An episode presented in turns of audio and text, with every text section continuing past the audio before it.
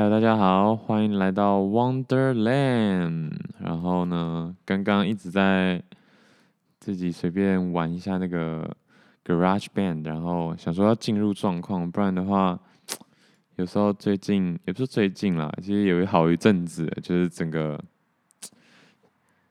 像这一次稿就已经先写好，可是就一直没有那个心情跟状态把就是声音录进去，所以就有点。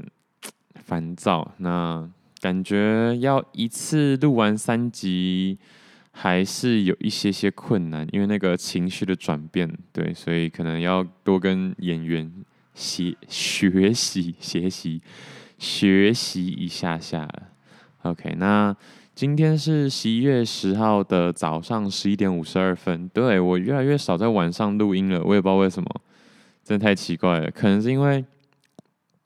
就是我说那个感情绪要进来吧，就是没有办法马上直接按，所以就但要练习啊，嗯，因为而且最近也小忙，然后天气冷，一直想要早上起床去运动，结果已经连续失败好几天了。现在都八点多九点才出门，有个晚，就是本来想说六七点就要去，赶快去把就是重训啊、健身这些赶快做一做，不然。整个行程跟事情都会 delay 到，今天要回桃园，所以就只好再早一点点把这个 podcast 给录一录。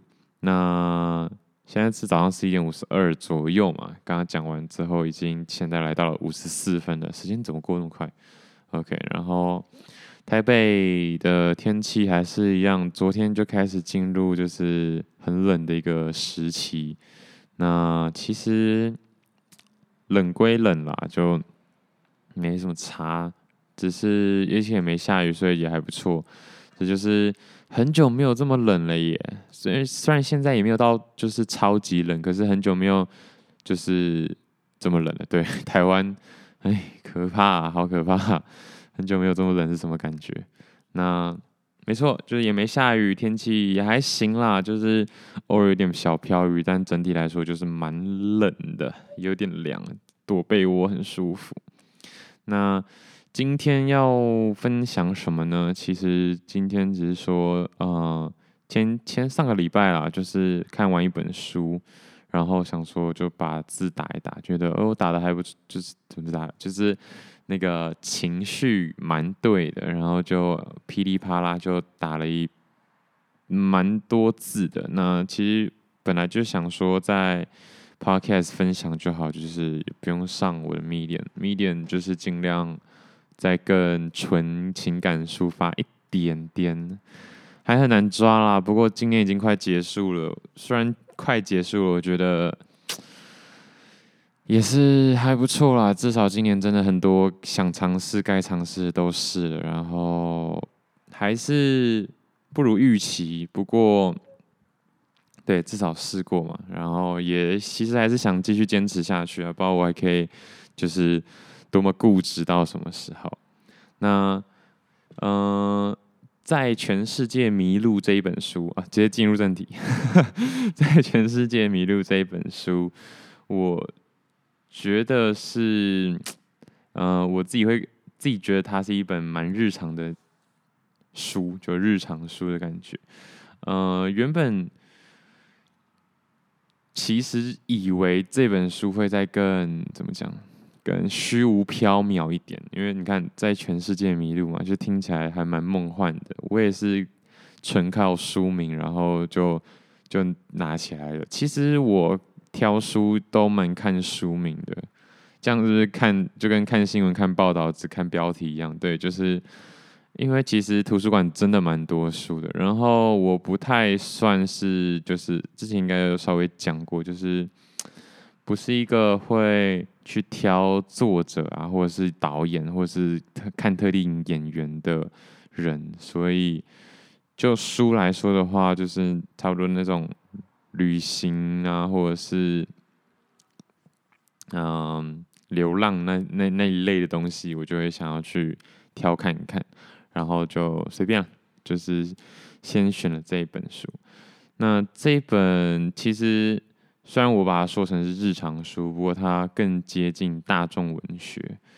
嗯，但这本书啊，就是跟旅行其实没有非常非常大的相关，但还是有它的前半本是在说旅行的经验，后半本就是拉回更啊日常一点的，就是购物的经验。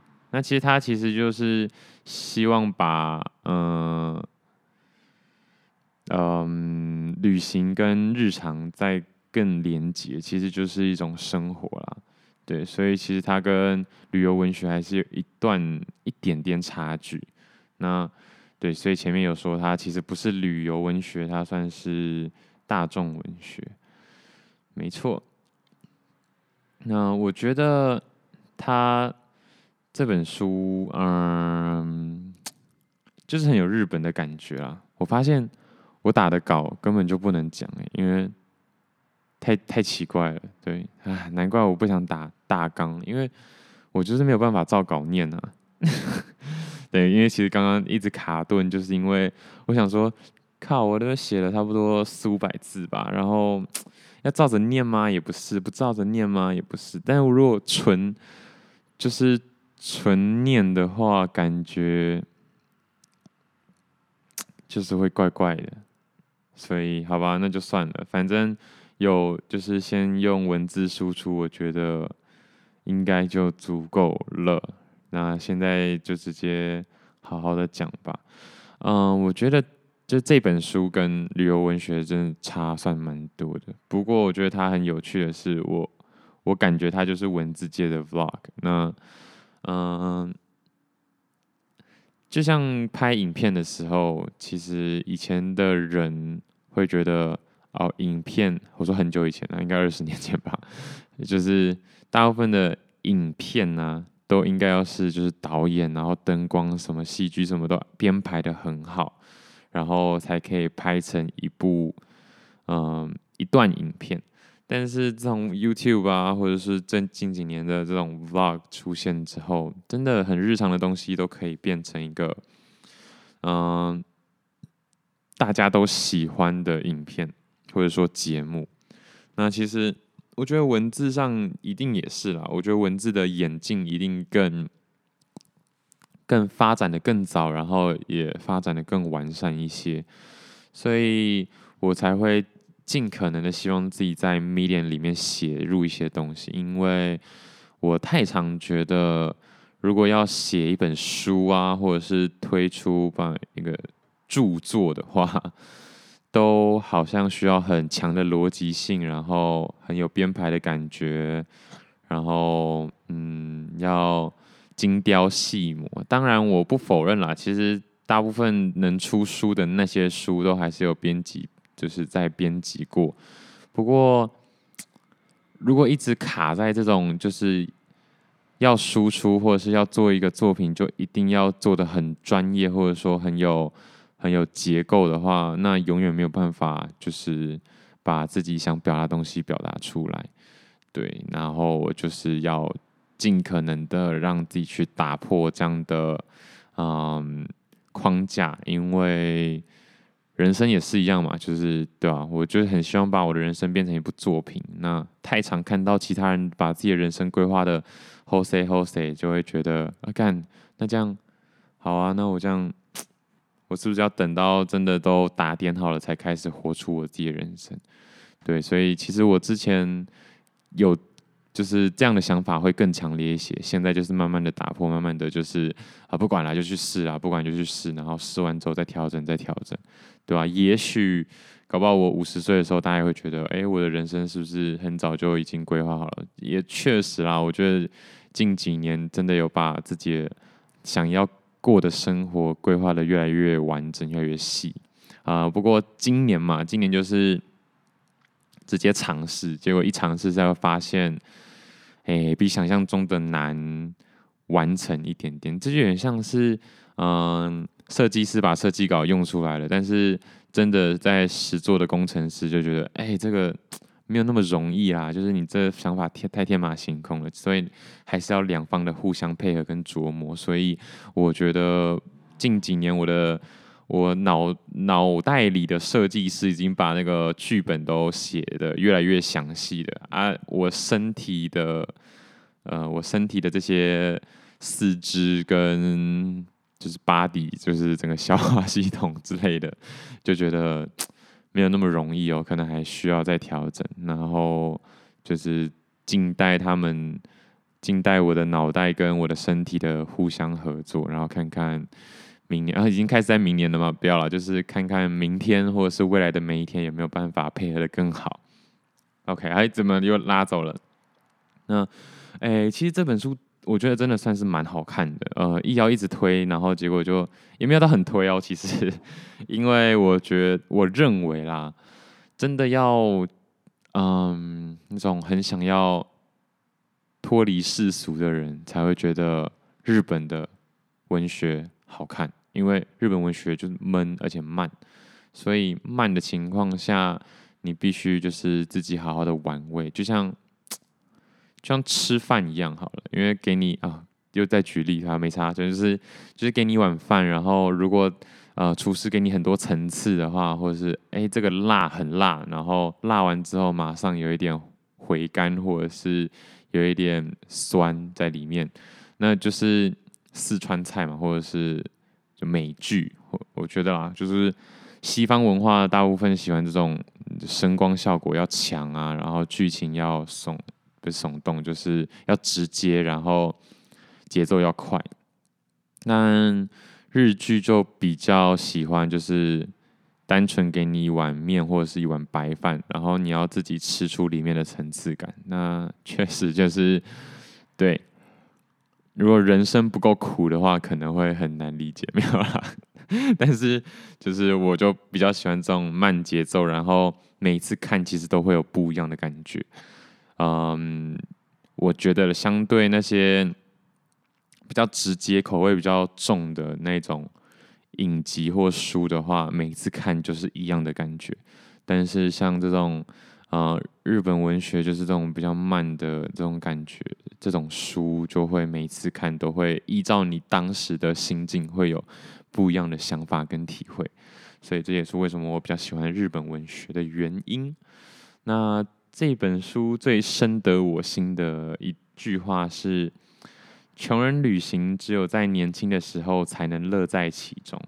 穷人旅行是一种形容词啊，不是一个名词。就穷人行，对不对？就是穷人般的旅行，只有在年轻的时候才能乐在其中。随着年龄增长，我开始渐渐感到吃不消。不论是长途巴士还是硬邦邦的床铺，都让我吃不消。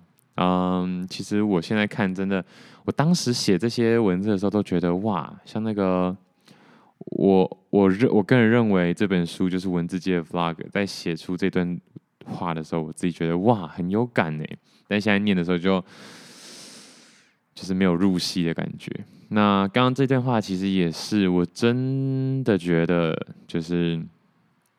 穷人旅行只有在年轻的时候才能乐在其中。虽然我根本也还没到多老，不过我觉得真的要体会看看那种，不能说资源匮乏，不过你可以说是一种资源稀缺的情况下，然后你就很能去感受跟享受啊、你仅有的美好。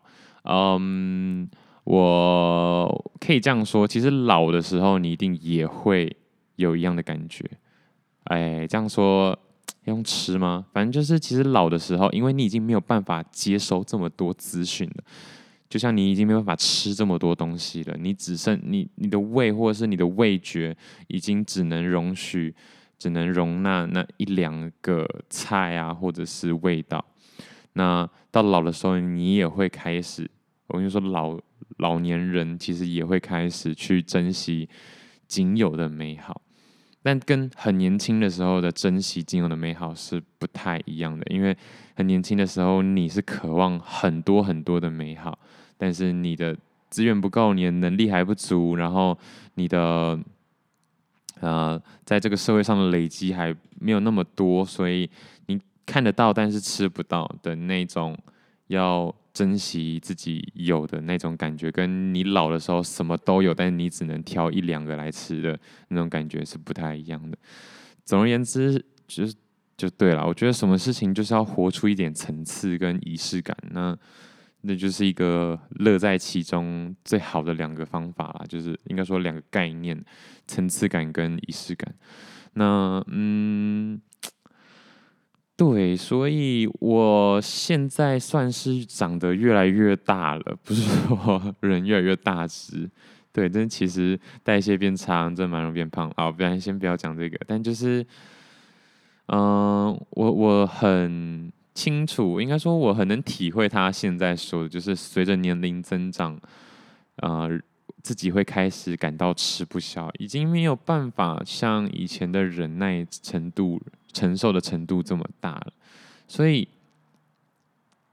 对，所以我才会推荐，那就更应该在年轻的时候多一点穷游，因为层次感嘛，因为这是你那时候才有办法体会的东西，你不去体会的话，未来你就算想体会也很难体会了，很难，不是说没有办法，但是就是很难，对，所以很多时候就是每个阶段都有它属于它可以去。创造跟感受的，然后，呃，多多把握这样子，对，所以这段话我觉得很好，然后也提醒我，就是也不需要太急躁，嗯，然后就是穷人旅行也可以变成一种穷人的生活嘛，就是穷困的生活，也只有在年轻的时候才能乐在其中。我也相信，等我三四十、四五十的时候，应该就没有办法这么呃处之泰然的面对自己的穷困潦倒，可能就对不知道。但是这样的心或是这样的呃抗压力，我觉得也还是要有啦，还是有办法承受得住。不过就像他说的，要很乐在其中不容易，嗯，那所以就趁这段时间。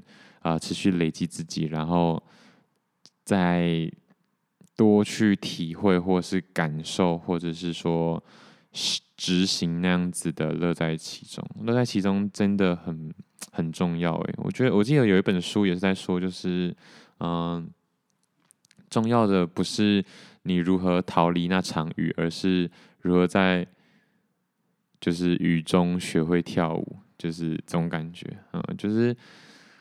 有多很多时候，外界或者是环境给你的困难跟给你的条件，是你永远不能改变的。但你能改变的，就是对在战场中跳舞，听起来很很欠扁。我突然想到这个，对不起。OK，因为前哎，昨天还是今天早上？今天早上没有？今天早上有听到吗？没有，是昨天，应该是昨天，就是在看，嗯、呃，为什么？之前在越战的时候，那些美国士兵就是有在吸古柯碱，可是一回到美国之后就不会再吸的。明明这种毒品是成瘾性非常高的，对，对，对，那然后就会想到之前在研究一些战争的时候，哇靠，真的是就是大家真的要惜福。我们现在就算呃资源再怎么匮乏，或者是再怎么比较，或者在社会多么的底层，都比不上。可能一百年前那种战乱是普遍日常，然后甚至还有世界大战的年代，那真的是，真的是蛮可怕的啊。不过都是相相就是相对的啦，都是比较出来。所以那时候如果全世界都在世界大战的话，其实可能也会觉得也还好，对。但是这样子比下来，你看我们这个年代吃饱喝足的，就是对吧？待在床里，待在房间里，还有棉被可以盖。我真的很相信那时候，就算棉被盖，你也不敢盖，因为你要一直让自己保持清醒。而且我是男生，就是感觉就是，对不对？还给你念大学什么的，根本就没没门，就是直接给我上战场，对吧？然后回来就是少条腿或多一根指甲，多一根手指之类的，就是对，其实是很辛苦的一个年代。然后现在真的很好。对啊，所以，嗯，我马上下一段就是说，说实话，我是心甘情愿的，在我现在或者说现在的年纪，或者是说是因为我本来想隐藏一下自己年纪的，算了，反正就是现在年纪吃各式各样的苦，对吧？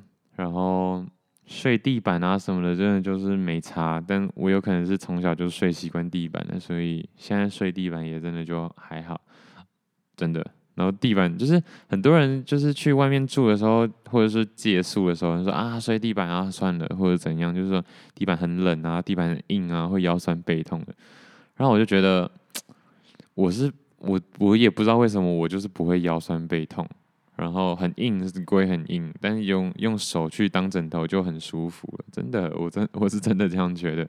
然后就是地板很冷，像最近很冷嘛，不过我觉得睡地板就是。也还好，就是很冷，你会醒来一下，但是我不知道为什么我又可以马上入睡，是没有睡在床上睡得那么爽，可是就是还可以接受吧，这样。啊，因为就是这种吃苦的，其实就算是一个年轻人的红利，所以多多把握，也多多珍惜。当然不是说要你一直浸泡在呃这样的状态，然后自己可怜自己，而是就是。没有那么多的抱怨啦，或者说没有那么难过，嗯，那嗯、呃，撇除这个我认为的本书的 highlight，整本书的内容对应书名在全世界迷路，但却对游历世界的琢磨只占一半。剩下的是日常购物经验这件事，我也觉得是一个反思的点，就是我们生活中的种种经验，不就是在这个世界迷路的过程吗？哦，天哪，我真的觉得我写的字跟我讲出来的感觉差很多。对，就是以后还是不要这样写好了。我觉得这样念感觉就是不太对，不太对，还是要再。稍微想想一下，怎么样去做结合？我觉得其实每个人啊，对很多事情，应该说对生活上的每一件事物都是很有情感的。那差别就在于怎么把这个情感捕捉、保留，然后传递出来。其实拍照就是，我觉得就是一个很好的感觉。然后现在所有的记录，像我现在啊、讲这段话，或是写的文字。其实也是一种情感的表表达，然后把那个 moment 记录下来。嗯，对，所以我觉得，看真的，现在这个年代，真的就是以前的人真的完全没有办法想象吧。那也因为现在输出几乎零成本了，像以前的话，记录有科技上的困难，那就算在。靠近一点的，我们的年代记录上已经不是有太多的成本问题，但是传递又是一个成本的问题。简单来说，就是像现在这样，因为其实我大可以看完这本书之后，然后保有那样的心情，直接来录一集 Podcast。不过在以前，在以前那个年代，录音设备没有这么就是广泛或者是普及，所以就需要可能写一些脚本，或者是写更多嗯。呃，反正就写得更详细一点点，然后像我现在这样子看着这些文字之后，再一次传达，那这样中间一定会有摩擦力嘛，一定会有损耗，所以就会造成我现在觉得就是情感不到位的这种状况。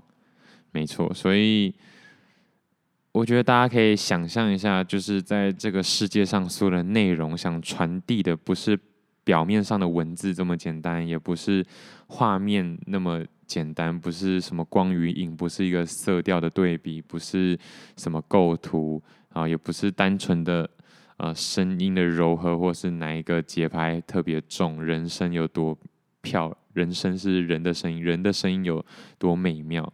我觉得其实这里所有的东西都是透过某一个介质，就是可能是文字，可能是画面，可能是声音，但是传达都是情绪，所以 我才会。比较喜欢用 podcast，因为我知道其实本质是情绪。我相信大家根本就不会记得我现在所讲的每一个字，每一个提出来的例子或者是事件。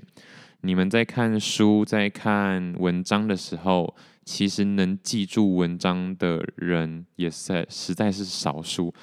但是你会觉得这个文章好看，或是疗愈到你，完全就是情绪。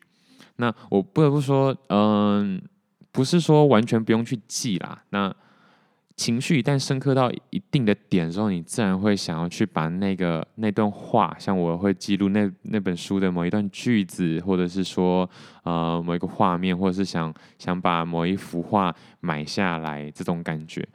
嗯，我只是想希望大家就是思考更深之后，你应该可以渐渐的发发现到我讲的应该没有错啦，就是。其实我们要的是一种情绪，是一种感情，是一种连接跟牵绊，而不是那么表面的一幅画，或是那么单纯的一群文字，或者是一一个一个表演这样子。那以这样子来说的话，其实我觉得，就是如果你是一个呃创作者的话，你就其实先不用太在意，我这个是现在。现在可能市面上大家喜欢的是要炫光夺目啊，或者是色彩鲜艳啊，或强烈对比啊，或者是影片大家现在喜欢看 prank 啊，喜欢看开箱啊，其实那也不是一个重点，那只能说那个戒指就是开箱这个素材，那个戒指大家比较吃得进去，但是大家要的还是一种情绪，一种窥探，就是一种满足好奇心的这个嗯。需求，所以我觉得不急。然后我也我我我自己啦，只我不知道我没办法说服大家，我也不需要说服大家。但是我在介绍我自己，然后我觉得我需要的是一种传达的感，传达感情的能力。然后，因为大家其实真正需要的根本就不是。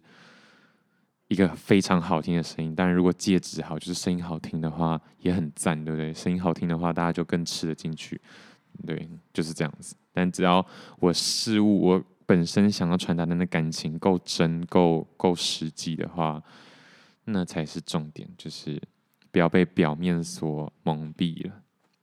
那，我看一下下一句话，就是哦，我在举例了。天哪，我真的觉得。我这我都不知道该不该把这一段这一段文字放上来，但是我那时候举的例子，我觉得也还蛮不错的。其实就是我现在在很常在做的一些嗯、test，就是一些实验。那在生活中的探险，或者在生活中的迷路，不就是我不知道这个保养品或者牙刷是不是真的很好用？那我就去试看看。在迷路的过程中，不就是哎、看到这条路，我完全不知道我现在在哪里。但现在只有三条路可以选择，我只能选其中一条路。那其实，在买牙刷或者是穿衣服啊、衬衫啊、牛仔裤啊这些穿搭，就是异曲同工之妙。所以，其实这段话真正想表达的是，不要害怕迷茫这件事吧，因为毕竟。我觉得年轻的人，或者是我这种刚出社会的人，常常会觉得很迷茫，常常会想要找到迷茫的解答。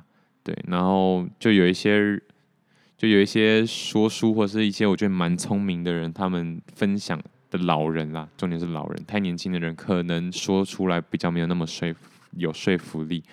但是这些老人就是会说，不要问路，要问方向，也就是说。在深山里的时候，不用想要一直想要找到，呃，可以到达目的地的那条路，而是你尽可能的确定，呃，可能太阳在哪里，月亮在哪里，或者是北方在哪里，西方在哪里。你只要确定好方向之后，你尽可能的朝那个方向前进就好了。我觉得，对了，世世间上真的太多，应该说所有的事物都可以用这个概念去解。但是，这样的概念明明这么简单，或者说这么呃活生生的端出来告诉你，你还是没有办法做到，或是我还是没有办法做到的原因，就是因为只有方向，其实还是蛮迷茫的，因为你还是不知道 what's the next step，就是你也不知道下一个路口到底该选哪，对吧？就是。好，我我朝北方，可是啊，可是朝北方还有五条五条路六条路，那怎么办？对，就是会有这种感觉。嗯，不过呢，我觉得这时候真的就是我，就是这种天生的人格特质就应该端出来，就是没嗯没差啦，就是没关系，就是都好，真的只要方向对了就都好。那如果硬是要去纠结，就是都是朝北方的这三条路哪一条路的话，你就会停下来，你就会停滞住。那时间如果又是有限的话，就会比较吃亏一点点。不过其实也说吃亏也不吃亏，只要你想清楚你自己正在做的事情是什么，然后评估好做选择与不做选择，该行动还是不该行动的各式的风险，你都知道，然后你也可以承受，那就决定吧。就是不做选择，虽然也是一种选择，但是。不做选择的这个选择所承担的风险，你清楚的话，你也可以承受的话，那就不做选择。我觉得是完全没有关系的。好，又变成讲道理，但其实还是要说，就是嗯，这个这本这本书其实让我体会到，当然它的文字的表达魅力还是有一定。就是蛮到位的，还是还蛮不错的。不过主要还是说，就是哇，原来这种文字型的 vlog 其实也是可以出书，然后也是可以大卖的。因为，嗯、呃，大家我不太知道大家知不知道角田光代这个人呢？她其实是日本文坛三大女作家之一，就是真的令我。就是我真的觉得蛮意外的，因为，哎、欸，我日本文坛三大女作家，三大哎、算是很屌哎、然后她也是出道就拿了一堆奖，就二三二四那时候，就是大学刚毕业出道，哎、不就对不对？就是刚出社会的年纪，然后就天分吗？也是时机啦，我觉得。那其实她在故事里面，她在这本书里面。提到很多故事，也有稍微带到他的一些人生阅历。其实作家虽然得了这种这么这么厉害的奖，然后书也大卖，其实还是没有到一个大富大贵的情况。因为这是跟产业结构有关系啦。只是他如果一卖的好的话，他终身就是受用，就是有点终身俸的感觉。因为那个版税是会一直寄来，一直寄来，一直寄来。所以玩一个长久的游戏的话。写书是一个非常好的选择，但你可能很难就是马上暴富这种感觉。对，但就是他的这个写作风格，我自己觉得不是到真的特别吸引人，但是很好吃，就是很好读，一下就把书啃完这种感觉。那也让我想要去读读另外两位的作品，因为。嗯，我不知道角角田光代的选材是算是蛮清平亲民的，但我不知道另外两位是怎么样。然后，而且另外两位的名字，一个叫吉本巴娜娜，一个叫江国香织。说实话，就是因为我真的很少去注意作者的名字，或者说，其实我也不是一个真的真的就是怎么看书的。书痴吗？就是真的很非常常看书的人，因为我看过，就是真的非常常看书的人，那种人真的是很屌，真的很厉害，就是一直啃一直啃，而且吃的很快，而且看的很快，然后什么想法都很有，记性也蛮好的。就像我刚刚说，就是他们除了情绪外，就是那种很实际的作者的，嗯、呃、嗯、呃，就是文章的种类啊、风格啊，什么都在他们脑袋里是有一个。嗯，很系统化的归纳的，但我其实也没有。不过想看看，对，想要跳进去看看，其实就跟我去那个浪人记很像啊，就是啊啊，什么东西，就是真的去那个圈子之后，发现大家对音乐风格都很有概念，然后有归纳，然后就是知道所有的团名，然后知道他们所有的专辑的音乐是基本而已。对，所以其实这个世界的人真的很多啊。我又再度觉得自己非常渺小了。嗯，对，那嗯，所以这本书其实就是让我开启了一个支线嘛，就是诶、欸，可以再去看看基本巴娜娜的书啊，或是基本巴娜娜真的很屌，他真的是故意这样取的吧？那是他艺名吧？还有那个江国香织，这这个正常多了，对吧？然后。下礼拜有办法看到吗？不过我现在看的书，对，下礼拜应该也会尽可能，因为最近其实真的算是比较忙，可能没有办法看完一本书，所以我也不知道有没有办法在每一次的呃 Normal People Normal Life 里面，就是都介绍一本我觉得好看的书。对啊，最近刚看完一部电影，然后下一集就是不一定是下一集。或者下下集就会讲那个电影，不过也是日本的电影。然后，所以我觉得我不能都局限在东亚的作品。那之后下礼拜或者下下礼拜也会开始多看一些，应该说在更认真的分享一些欧美的东西。像我最近在看《偷书贼》，我觉得就还不错。然后，其实安眠书店是真的好看啊，不过安眠书店有点草草带过的感觉，就可惜了。OK，好，那今天就先这样啦，拜拜。